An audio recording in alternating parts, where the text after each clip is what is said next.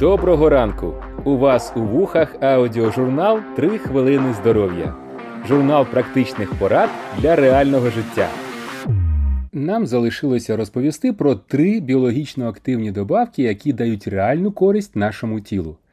Користь від тих двох препаратів, які ми обговорюємо сьогодні, має бути помітна неозброєним оком, тому що ці добавки працюють зі шкірою.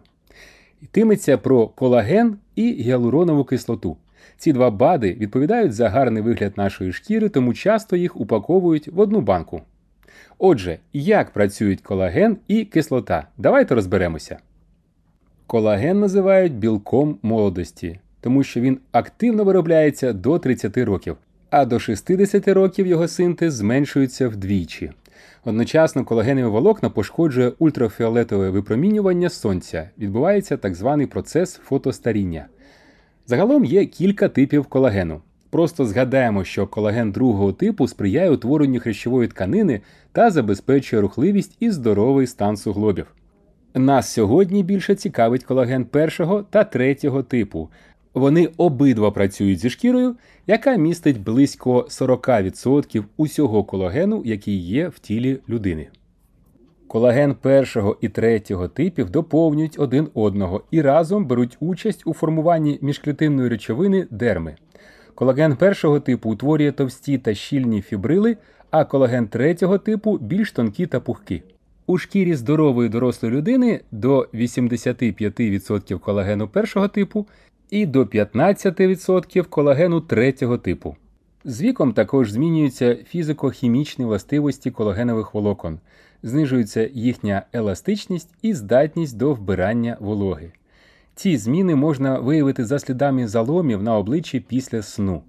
Стає менш упорядкованою орієнтація волокон, змінюється процентне співвідношення між різними типами колагену, стає більше колагену третього типу і менше колагену першого типу. А тепер від фізико-хімічних властивостей колагенових волокон до самого колагену.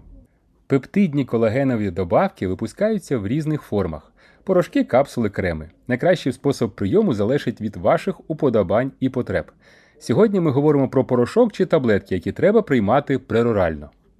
Відповідне дозування пептидного колагену залежить від типу і марки добавки.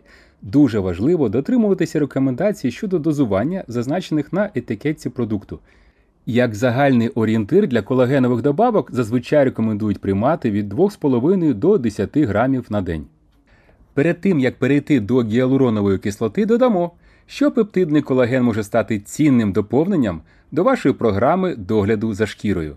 Однак пам'ятайте, що жодні добавки не можуть замінити здоровий спосіб життя та збалансоване харчування, а також постійний захист шкіри від сонця. Гіалуронова кислота це речовина природного походження, відома своєю здатністю утримувати воду в організмі, завдяки чому шкіра стає зволоженою і пружною. З віком природний рівень гіалуронової кислоти знижується, що призводить до сухості шкіри та утворення зморшок. Добавки з цією кислотою покликані поповнити запаси цієї життєво важливої молекули. У 75-річної людини в шкірі залишається тільки чверть кількості гіалуронової кислоти порівняно з шкірою 20-річного юнака. Гіалуронка, як називають її фахівці індустрії краси, підвищує гідратацію шкіри, допомагає зменшити зморшки і так само покращує стан суглобів. Рандомізоване контрольне дослідження показало, що всього через 28 днів прийому гіалуронової кислоти порівняно з плацебо відбулося значне поліпшення здоров'я шкіри, вона стала більш зволоженою приблизно на 10%, а зморшки зменшилися майже на 20%. Ідеальне дозування гіалуронової кислоти може варіюватися залежно від продукту і ваших цілей. Оптимальний обсяг гіалуронової кислоти становить 150-200 мг на день.